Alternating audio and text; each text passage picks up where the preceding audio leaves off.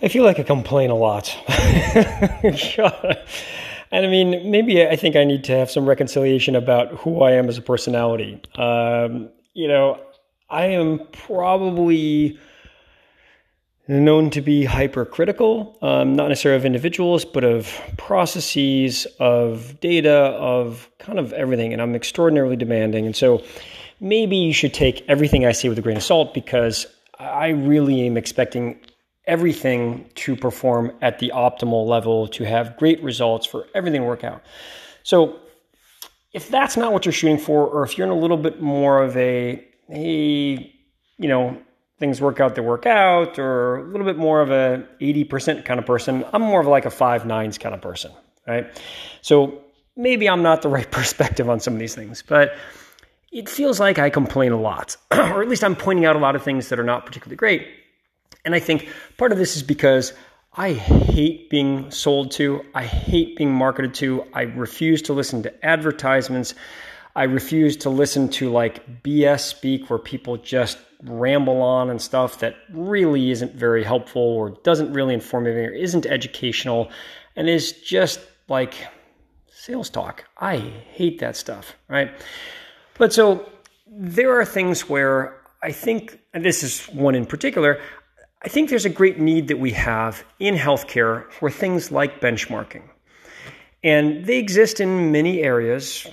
If you want to look at a car and how it performs relative to other cars, you know, how it performs in accidents, that, that information exists. It's pretty well documented. And cars aren't exactly the most sophisticated things on the planet. I got to believe that, you know, some of the analytics that we're doing are more sophisticated than most of the cars, especially given the fact that they're using like incredibly dated chips. Um, side notes: my computer engineering included chip design uh, in undergrad. I actually specialized in VLSI and ULSI, which, unless you're a real tech nut, it doesn't really matter. But they're using really old school chips in those cars, like microchips. For those of you that are, you know. Uh, it's it's nuts. Um, so they're not exactly really technologically sophisticated products. Think of how long it took them to get off of things like carburetors.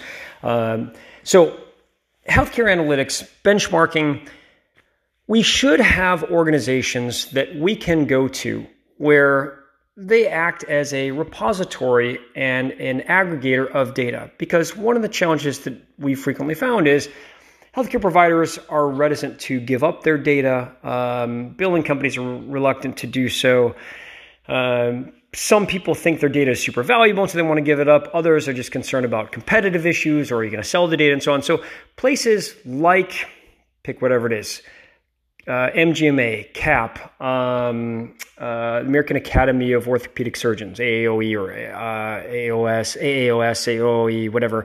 Um, these organizations should be the places that we can go to that are going to aggregate data and help everybody because this should be one of the core functions that they provide. And yet, more often than not, it doesn't really turn out to be very valuable uh, for most organizations, even if you provide the data and get something back. And so, as an example, um, the MGMA has one for benchmarking where they've got something like 2,500 practices, and they have something that they've put out about this. Um, it's a pretty long webinar, hour long view or something like that. And as you start going through this process, you notice that pretty quickly it becomes a sales pitch for many of the organizations who are involved. And aside from the fact that I hate that stuff, it drives me crazy, um, my perspective on this is if you are able to teach somebody something valuable in your webinar, in your presentation, in your course, in your materials, whatever it is, you don't have to sell because if somebody is able to teach me something, I'll immediately go like, oh wow, these people know what they're doing. I actually I want to engage with them more. I want more of that. That helps me, right? So you don't need to put on the sales schlock and the sales shtick. Um, so in this, this is where I'm going to go off on the, the negative part because um, I talk about what it should be as opposed to what it actually is now. So in theory, it should be like, hey, we got all this data and we're going to analyze for you and benchmark, and everybody's going to be able to get actionable information, keyword actionable, so that you can actually do something different in your practice, in your provider organization, in your billing department, in your billing company, whatever that might be. And yet, the first person to speak um, is really hardcore on the analytics part in terms of the infrastructure. And they talk about some things that I think are right, and they say some things that are correct and valuable. Um, you know, we sh- even talks about old school as sort of raising the top line in terms of quote revenue, um, providing actionable insights to control and improve, clean claim rates. Great, those are all good. Um, then they kind of veer off into that's the old school stuff. The new stuff and by the way, we haven't even accomplished the old school stuff, so I don't know why we're into the new school stuff. Um, and by the way, we love sophisticated algorithms, but if nobody's using it, eh, what's the point? Um, so they talk about presenting data in a way that everybody can align. Well, but they kind of skip the prior thing that they talked about, which is most of the conversations in revenue cycle management are about data quality, not about the actual results of the data or the output or what you should do. They're really talking about like, is it good data or what does the data mean? All these kind of things. So, but they kind of skip that part. Forget that for a moment. Now we move on to the next part. They say, you know, basically all you need to do is present the data in a way that everybody can align. Well, I'll tell you that that is definitely not the top problem that we encounter most of the time when we are out in building organizations, building departments, so on, because we can drop in data warehousing and roll it out, and everybody has access now to the data. We can even create KPIs for them so it's all visible, kick all those things out. And now, in theory, everybody should be able to agree um, and quote align uh, around the data. And we've done all the cleanup and the, you know normalizing data, all these kind of things prior to that, sort of the pre-processing before you actually drop it into data warehousing and it still doesn't solve the problem. I mean, there are so many other problems from people don't have time to deal with it, to they don't have time to help you implement, to they don't even have time to express what their objectives are and what they want to accomplish with this, right?